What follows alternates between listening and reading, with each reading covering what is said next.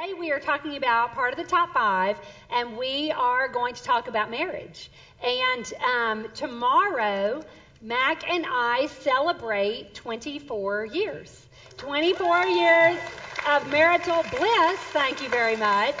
Um, I'm sure I've been a joy with which to live for all those 24 Absolutely. years. But um, so today, as we speak about marriage, my prayer is that you hear from us our passion for marriage and family because we have learned over our 24 years not just of marriage but of ministry as we've observed families and as we've learned from families about so much about what God desires for the family and the marriage to look like, about His design and His desire, not just our opinion, not just what has worked for us, but about God's design and desire. And that is what we want to share with you today. Um, you know, we. Uh, have been married 24 years, and I, though, am not from Texas originally. I know some of you feel sorry for me right now. Um, I'm not. I'm actually from Southern Mississippi, and I grew up there. And my children love to remind me that I'm the only one in our family who was not born um, in Texas. I've kind of gotten used to that. I've even gotten used to their opinion that really it was a mistake on my parents' part. You know that they didn't know about how But you've great Texas you've was. been naturalized. I've been naturalized, but you know, it's not the same thing, honey. I try so hard, but uh, it, it's just not the same thing. And when we first got married, um, I was teaching at a public school in Irving, Texas. And it, I was right out of college, and we were getting ready for Texas Public Schools Week. And when you do that in a public school, the entire week is devoted to teaching the students. I said brainwashing, Mac said educating, educating the students about the great state of Texas. And I mean, the whole school does it from kindergarten all the way to fifth. I think they do it in the middle schools and high schools too. And so, being new, I'm in the workroom. I'm trying to learn from the other teachers. So it's pretty crowded because it's a really big week. We're all in the workroom when I turned to my one of my fellow teachers and asked her what I thought was a logical, innocent question. I asked her, "What's the Alamo?" Yeah, yeah. That was good, wasn't it? Yeah. Immediate credibility with all of my co teachers. So, literally, everyone stopped their conversations. They all looked at me. Some people looked at me with disgust, I'm pretty sure. They were thinking, are we sure she graduated from college? Others of me, others looked at me like, what? Are, are you, did I hear what I just thought I heard? Some looked at me with genuine pity. They felt bad for me. They felt sorry for me. So much so that I felt all eyes on me. So I began to explain. I didn't grow up here, but I'm so excited to be here now, and I can't wait to learn about all these Texas things. I'm really excited about it. When this sweet girl next to me bailed me out, and she turned and she said, You know, let me explain to you the significance of the Alamo. She said, Remember the Alamo. I said, No, that is why we are having this problem. I can't remember something I've never even heard of it. And so she began to explain to me the significance of the Alamo. Well, once I heard it from a true Texan, I then reference the Alamo with great respect and honor this day. And I must confess that my husband, when I came home and told him just how my day was and I threw in that story, he was mortified. He was I mortified. was like, you asked that out loud. Oh my word. Eh, yeah, true Texan here. sweetheart. This is what, yeah. This is what I learned. To honor something, you must understand its significance. Yeah. You see, I couldn't honor the Alamo because I didn't know what it was about. To honor something, you must understand its significance, its importance, what it means to be part of that. And so I did not understand. Today, we're going to talk about marriage. We're going to go straight to Hebrews 13:4. Marriage should be honored by all. By whom? All. By all, not just by married people, not just by people who want to get married. This says marriage should be honored by all. Marriage should be honored by all and the marriage bed kept pure. To honor marriage, you must understand its significance. And when you study God's Word, when you look at what He says about marriage, you see very quickly it's not just so that you have a happy marriage, it's about so much more. It's about what marriage represents in God's economy. And our prayer is that no matter where you are today, that you walk out with a grasp of God's truth, with an understanding of His desire, His design, and why the Bible says that marriage should be honored by everyone. Because some of us in here are not married, some are married, and some were married at one point.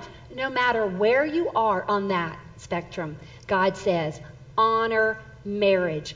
And we know from studying Scripture that all of God's commands, every single one, are rooted in love. And they are an expression of His love for us. Therefore, when we read a command, when we read a directive, we can know that obedience to that directive draws us closer to the full life that He's created you to live and me to live. That's why we look at the Scripture, because our Creator God has a grand plan for your life, for your marriage, for your home wherever you are. And obedience to this command, honor marriage, period, everyone, will draw you closer to that full life that He's created you to live. You know, it's interesting to me. As soon as you say the word marriage, say marriage. Marriage. Everybody has a concept. Everybody ha- has a presupposition in their minds. It may be born out of the family you grew up in. Uh, you might have grown up like I did in a divorced home, and for you, that experience says, no, not going to do it, not going close to it. I am out. Aloha on marriage. Okay, that's one perspective. Others of you are like, if I could just get married, everything would be awesome. Everything would be perfect. And, and so there are all these different concepts out there.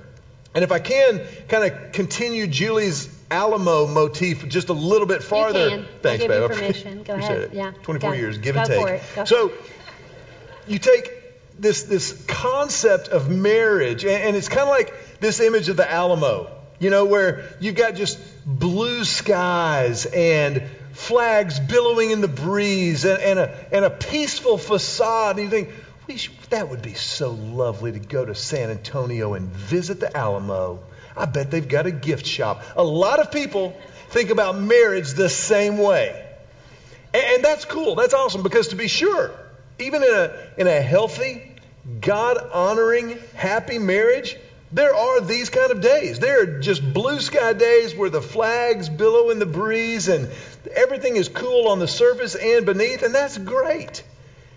But there are also days in marriage where our Alamo image can maybe look a little something like this image. And we forget that, that sometimes in, in marriage, like at the Alamo, man, there, there was a siege mentality. There was, there was destruction. There was, there was carnage on the ground. And, and what happens a lot of times is when marriages encounter the carnage, when marriages get to those siege moments, and they're not equipped with the tools necessary, when they're not surrounded by people who can and want to help in that marriage, when they're not a part of a biblically functioning family of faith called the church, all of a sudden this becomes all that you see. And marriage can become like that image, Dawn at the Alamo. And it's just like, man, just get us out of here. Well, the fact of the matter is, that God has a very, very different image for marriage in mind. God has prescribed for us what marriage is supposed to be all about, what the image of marriage that we're supposed to have according to God, who, by the way, invented it. God created marriage. I mean, this was his idea. This was not something that, you know, the first tribes got around and they said, hmm, fire, woman, marriage. That's not how this happened. God ordained marriage. And in doing so, he had some very, very significant eternal perspective purposes in mind. In Ephesians chapter 5, we get an insight into what God sees when He sees marriage. When, when He thinks about what marriage is really all about, this is what the Bible says. Now, as the scriptures say, a man leaves his father and mother and is joined to his wife, and the two are united into one. I love this too. This, this is a little bit of New Testament humor right here in verse 32. You ready? This is a great mystery. Would somebody like to help the Apostle Paul preach that? This is a great mystery that a man and a woman come together and they become one, they become united. But it is an illustration of the way Christ and the church are one. It's an illustration. So, Mac and Julie, 24 years wedded bliss so far. Unbelievable. Great blessing from God. The grace of God personified in the person of Julie Richard. But, as great as this is, this is a secondary purpose in our marriage. The primary purpose of marriage between husband and wife is to represent for the rest of the world God's love for people. And all of a sudden, the skies cleared and the clouds parted, and it became clear what it's all about. It's not about, okay, so we get companionship. That's cool. That's great as far as it goes. You know what? We, we maybe have the opportunity to procreate and further the species and have children. Awesome. Way to go. But ultimately, all of those things are secondary to the purpose of representing the love of God. So now we start to understand why Hebrews 13:4 says that marriage should be honored by all, everybody. And so what that means is that all of us have a perspective on marriage. You may not be married right now, but you've got an idea about marriage. And I would suggest to you that your perspective on marriage impacts much more of your life than you even realize. The way that you work, the way that you date, the way that you spend or save or use a credit card, all of those things and so, so many more are impacted by the way you view marriage. And so there really are three perspectives on marriage that we've all got. One is the perspective of before marriage. How many of y'all are not married right now? Let's say that you're you've never been married and you're not married right now. Let me just see a show of hands. Awesome. Keep your hands up. Keep your hands up. Everybody whose hand is not up right now, give these folks a round of applause. That is great. Here's the thing. You're getting advanced study. You're getting, you know how, you know how right now, uh, the University of Texas started their foot, started their uh, preseason training this week, right? Okay, this is preseason training for you, and you don't have to do two a days and put on a helmet. Hopefully, you never have to do that after you're married either. But this is preseason training. You get to go, oh, this is what it's all about. Now, all of a sudden, that girl who's just hot, there may be some more criteria for you to consider before you really ask her out a second time. Or that guy who's just so nice. There may be something more to consider before going out with him a second time. So there's before marriage. Then we all have the perspective about marriage. We all, we all think about it. We all talk to people or know people who are married, if, even if we are married or, or are not married. So there's before marriage, about marriage, and then there's in marriage. And in marriage is where we're going to spend a good bit of time in just a few minutes. But what Julie and I want to do is just give you three things to, to speak, to, to say about marriage in any of those categories. Many of us will have at least one, if not more than. So when you're in those categories, you have those perspectives. What is it that you say about marriage in order to honor it? What is the honorable mention about marriage from each of those perspectives? And I want to speak real quickly before we lose anybody else to those who are before marriage. To those of you who have never been married and you might have already kind of started to check out a little bit and you're like, dude, I don't know if you noticed, it's hot in here and I'm not even married, so I'm thinking about Luby's and the Blue Plate Special. I get that, okay? But understand, you have a critical, critical opportunity in front of you to adopt God's perspective on marriage. And God's perspective is that biblical marriage, healthy marriage, is worth the wait. From a before marriage perspective, it's worth the wait. I think you could even say, and that's obviously W A I T, like you're waiting on a train, you're waiting on a plane. It's worth the wait. And it's worth the wait in gold.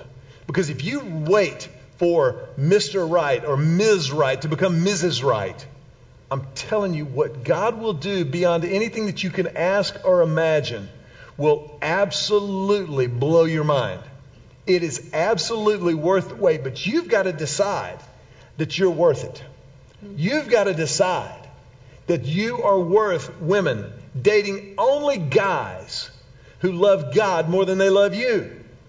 Who are get uh, who will get up in the morning to help you be everything God created you to be. And if you're dating somebody who's not in that camp right now, bye-bye. Just be nice about it. You don't have to you don't have to be rude. You don't have to make a grand theological pronouncement. You can say, "You know what? It's not you, it's me. I got to go." Whatever you can come up with, get out. Because nothing is listen to me. Nothing is going to for no reason at all happen on the other side of the altar to make him all of a sudden start be everything you want him to be or God wants him to be for you. So you just got to know that on the going inside. It is worth the wait. But when you understand the significance, that helps you wait for the right person. When you understand all that marriage is supposed to be. So the first one, when we talk about um, before marriage, it's worth the wait. Now we're going to talk about a group that everyone falls into this category those who are looking at other marriages, about marriage. So you have friends who are married, you have parents who are married, you have children who are married, you have neighbors who are married. What do you say? What's your honorable mention about marriage? To honor marriage. It's worth the fight. Mm. You tell your friends, you tell your neighbors, you tell your children, it's worth the fight. When you understand the significance of marriage, when you understand God's design for marriage, then when you look at it from that perspective, you say, this difficult season, this difficult time, this difficult man, this difficult woman is worth the fight because God says Marriage is to be honored by all. And when we say it's worth the fight, I'm talking about I need you to cheer me on in my marriage. I am to cheer you on in your marriage. I'm not just fighting for my marriage, I'm fighting for your marriages. My children aren't married yet. I'm fighting for their marriages already. I'm trying to educate them and inform them about the significance of marriage. I am not just a fan of marriage, I am a marriage cheerleader. and I would like for you to join me and cheer marriages on. That is how we honor marriages. So, therefore, I have to make a deliberate, intentional decision to surround myself with people who are honoring my marriage. I am intentional about my friends. I am deliberate about with whom I speak about Mac. I'll tell my best friend Ashley, Mac is really irritating me right now. And then she irritates me when she says, Have you talked to him about it? See, I want her to join me. I want her to be mad at him too. And she's honoring my marriage. And therefore, she says to me, You need to talk to him about it. It's irritating, but it's the right thing. And so it's so easy for me, it's so easy for us when we are frustrated in our marriage to find people who will cheer us on about that to find people who will say, You're right, it is too difficult. I, I, would throw in the towel right now. Get out while the getting's good. You know, it's so easy. We gravitate toward people who agree with us. That's why it's easier. Our predisposition is that way. That's why God says everyone should honor marriage, your own marriage and other people's marriages. Now, years ago, I did a triathlon. I just want to say that sentence again. So excuse me. Years ago, I want to make sure we get it on camera. Years ago, I ran a triathlon. Run may be a stretch, but I participated in a triathlon. and um, I don't know what made me do that. Um, you know, it was a social thing for me. I visited with everyone on the course. But um, when we got to the end of the swim, There were people going, You did great. Keep going. Keep going. When we got on our bicycles, you know, and I'm chatting with everybody, and um, they're, I'm asking, So is this your first triathlon? It's mine. and so everyone is cheering each other on. You've got this. Every corner, there's somebody to hand you some water. Well, I couldn't hold on to my bike and take the water, so I had to apologize. Thank you so much, but I can't take it. And so I'm going, I'm going. I get to the run, and um, they're cheering us on. Now, one point on the bike, we get to a corner, and they say to us, they're preparing us. There's a big hill coming when you turn, because you can't see it. There's a big hill coming. Keep going. You can do it. I made that corner. I saw that hill. I was like, I got this thing. And I kept going, cheering on those around me, visiting. And I made it through the triathlon. There were people around me. There was not one person, not one when I rounded a corner going, well, good try. I would give up. You know, there's a snack table over here. Or, you know, hey, you know what? You've made it this far. What do you need to do the run for? You gave it your best effort. Not one. There was not one person who did that. And yet, that's what we do about marriage all the time. Instead of cheering our friends on, instead of saying, yeah, you will hit a hill, but you can do it. God will help you through it. He, we never we would never dream of doing that in a triathlon, and yet we do it about one of most God's significant institutions. So be the girl, be the guy that hands out water. Be the guy, be the girl that says to your friend, There's a hill coming, yeah. but you can do it. Be the snack girl that passes out the snacks and says, I will fight for you. I'll help you fight up this hill. Because God says marriage should be honored by yeah. all. You know, I think it's interesting that when our kids are growing up and and they're you know they hit elementary school, middle school, high school, wherever they are, as parents we are so nervous and, and so focused on who are their friends, who are they hanging out with, what are they doing, where are they going, what time are they coming home, which is appropriate by the way. But how many of us know that peer pressure is something you don't leave behind when you graduate high school? I mean, peer pressure is something you never escape. So, so guys, if you're in a, a hunting club or a golf foursome that's not for your marriage on a regular basis, I'm not saying you should never talk to them, but I'm saying the people that you hang out with the most have to be those people who will speak truth into your life and tell you it's worth the fight. It is worth the fight. Ladies, man, ladies' night out. If you do a ladies' night out and they help your marriage, they encourage you as a wife, awesome. If they don't, or if ladies' night out itself is damaging your marriage, what are you doing? This is not rocket surgery. Do the right thing and let the chips fall where they may. Julie and I heard a youth speaker just in the last month who said something so wise to a room full of high school students. He said, Listen, when you choose to do the right thing, there will be people who won't come along for the ride with you. That's their choice. And I know your first thought is, Well, I don't want to ignore them, I don't want to leave them behind. You're not leaving them behind, they're leaving you behind. You say to them, or at least say to yourself, This is what I'm going after. I would love to have you join me, and if not, I'll miss you, but I'm not sacrificing what God's called me to to honor my marriage and to honor it everywhere I find it. To honor up, honor down, and honor all around this gift that God's given us. Now, we've talked a lot about, you know, what we're talking about, marriage and honoring marriage and the Alamo and all that. We've talked about how to do that from a perspective, but I, I think it's very, very important that we also make sure that we understand that perspective in marriage. That if we are married, that we look each other in the eye with love and affection. Thank you. Mm, and say, it is worth the effort. I think even more specifically than that, to say, you are worth the effort. And I'm going to put the effort out because this matters that much to me. You matter that much to me. And I'll do whatever it takes. Julie and I had been married a very brief time. Emily was not yet a year old. She was only three months old, as a matter of fact. And as a husband and wife, we were kind of having trouble figuring out how to navigate some marital waters. Anybody else ever been there? You had trouble figuring out how to navigate marital waters. Thank you. Hands are going up all over the room. Yes, thank you. Well, we were we were really trying. We were on the wanted to be on the same page, but we just couldn't get there. And Julie looked at me one day with tears in her eyes and she said, "I can't live like this. We need to go talk to somebody." Now, I will tell you, my knee-jerk reaction as a dude as a guy was over my dead body. Am I going to go talk to somebody about my feelings? I'm, I mean, I was just like, I'm a guy. I'll fix it. Tell me what's wrong.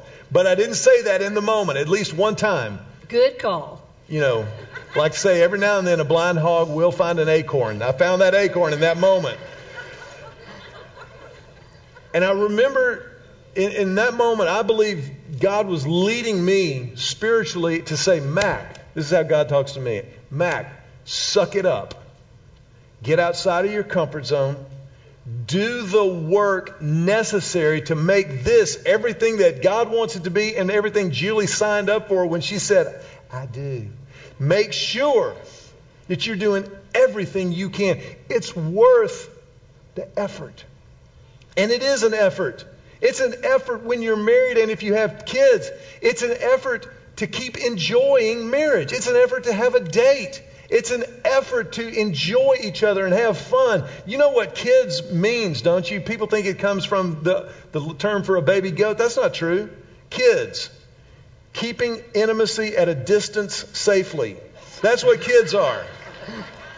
So it takes an effort to get over that barrier to intimacy that we prayed for and we love and are bundles of joy. But man, they will mess up your marriage if you let them. So it's worth the effort. It is definitely worth the effort, and um, that Thank was you. I'm glad you said that. Yeah, that's a really wise call, and I like how you talked about how hard it was, but you stopped. You didn't go too far. One time he kept going. It is hard work. I mean, marriage is rough. I mean, it. I was like, whoa, whoa, okay, we all get it. But it, it is, but it is worth the effort, and um, you know, it, it's worth the fight. It's worth the effort. It's worth the wait. And many of us, we will hear this and we'll go, yes, yes, I agree. I really wish he would put forth the effort. Or uh, my marriage could be great if she put forth the effort. I can't wait to share this with my husband. I can't wait to share this with Or somebody's thinking right now, I am so glad my husband's here today. Somebody's thinking that. Or my wife. That goes both ways. Absolutely. Well, this is what I want to say. We are talking about how to work on your marriage. Forget about your spouse. Mm. Forget about your spouse. We're talking about marriage now. Forget about your spouse. Let me tell you what I mean by that. I want you to consider this is what I need to consider. What can I do? To make my marriage all that God wants it to be. I have a long list for what Mac can do. But today, I'm focusing on what can, very short, very short. What can I do? That's what I want to encourage you to do. And because guess what? Your spouse, you can't force, trust me, I've tried. You cannot control your husband, but I can control how I work on my marriage myself, and God will honor it if I honor my marriage. It does not say honor your marriage if your spouse does too. It says honor marriage, period. Now, do all that you can to live in peace with everyone. Romans 12, 18. I'm supposed to do my part. A study was done in the 80s. Um, the Gottman uh, couple, as Julie and John Gottman, they were studying marriages. And this is such a tiny little thing that can make a significant difference in your marriage. They studied many couples and they broke them into two groups masters and disasters. All these marriages, they were either masters or disasters. That's pretty cut and dry. It was pretty cut and dry. Now, this is the thing the disasters weren't just divorced people, they were people who stayed married but were unhappy. You know, so many people just get used to it and they just settle. So, what they did was they said, What is the difference between the masters and the disasters? And after all this study, it came down to two things kindness and generosity. That hmm. was it. Be kind, be generous. Be kind with your words, your thoughts, and your actions. Be generous with your words, your thoughts, and your actions. They said in the same situation, let's say a husband or wife is late home for work. A master would be kind and generous with their thoughts and then think, well, you know what, this is a little frustrating, but I'm going to talk to him about it and say, you know what, I understand that you were late and I just want to let you know it kind of irritates me. That's how a master would handle that situation. A disaster would already be mad and would say it passive aggressively and would probably not even talk to them, probably give them the cold shoulder. Mm. That is what a disaster. Be kind, be generous. It's not rocket surgery. Right, right. It is be kind, be generous. It's very simple. Now, one way that you can be aware this week. This was one of my most fascinating things that I studied. They studied 130 couples and they watched them. They um, were they studied them when they were engaged. Then they went back and studied them six years later. This is what they watched for. They documented every bid that one spouse made to another. A bid would be something like this. Oh, honey, come look at this bird out here. And the spouse would what either thank you so much for engaging. The spouse would either turn toward or turn away. And then some of them even said don't bug me right now i'm reading my book. And so it may be a bit like come here come look watch this video. It may be a bit like um, come see what um, is on the computer right now. Whatever it is it's a bid and then the spouse has a chance to respond. The masters responded positively they turned toward 87% of the bids. Wow. 9 out of 10. The disasters, 33%. 33%. 3 out of 10, they said, you don't bother me right now. 7 out of 10, they said, don't bother me. Se- oh, 7 out of 10. Yeah, sorry about that. That was bad math. You're the math one. Hashtag sorry about it. Um, so, 7 out of 10, they said, don't bother me with that. It's a tiny little thing. Be aware. Watch your bids. Issue bids and turn toward bids. It's a game changer, I'm telling you. Okay, I want to ask everybody to do me a favor. First of all, thank y'all so much for hanging in with us and going going with the flow this weekend, uh, this morning especially. But I want everybody to say, remember the Alamo. Remember the Alamo. Okay, when that charge was first cried out across the Texas plains, that was not like a reminder to put it on your calendar. Hey, this is an important date. It was there was some cool stuff that happened in San Antonio. Remember it. That was a battle cry. That, that was a charge to, to honor and remember and validate the sacrifice that was made for the cause of Texas freedom. And so, yeah, whether they heard about it in Mississippi or not, remember the Alamo was a big deal. It was a visceral, soul deep call to freedom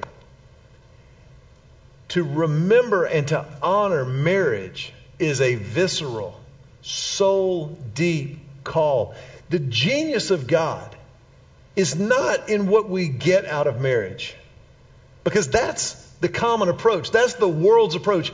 What's in it for me? I, I, I think I, I think I'd like some companionship, or I'd like to marry a hot woman who's a yoga instructor and and you know can run a three minute mile. That'd be awesome. Okay, nothing wrong with any of those things a triathlete. Nothing wrong with that. But when you remember that marriage in God's economy is more about Him than it is about us, then all of a sudden it becomes more about what we can give to the other person than what we get from the other person. And here's the creative genius of God. When both husband and wife are acting like that, when you give all that you can, you get all that you want. When you give all that you can, you get all that you want. This is God's creative genius. And it is a radical departure from what the world tells us.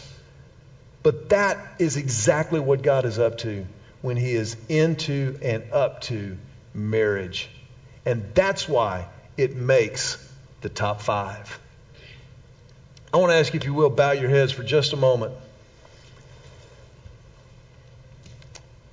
And in this moment, I want to just briefly say if you're here this weekend and you are not a Christ follower, you have not chosen to place your trust in Him, to confess your sins and receive forgiveness from them, and live fully and completely as He created you to live. As a church, there's nothing more important to us than that personal relationship. And so, if you're here today and you would like to take that step, you would like to maybe talk to somebody about it, I'm going to ask you in just a minute to take out your program and open it up to the Connect card that's in that program and just fill it out with the contact information you're comfortable sharing. We never share that outside, it's only used internally. And then just indicate on that card there, there's a space there that says, I'd like to talk to someone about becoming a Christian. Fill that out, and when our service ends, just hand that card to one of our ushers or maybe to somebody who's under the blue awning out front, under the front porch. Because for us as a church family, that is the bottom line.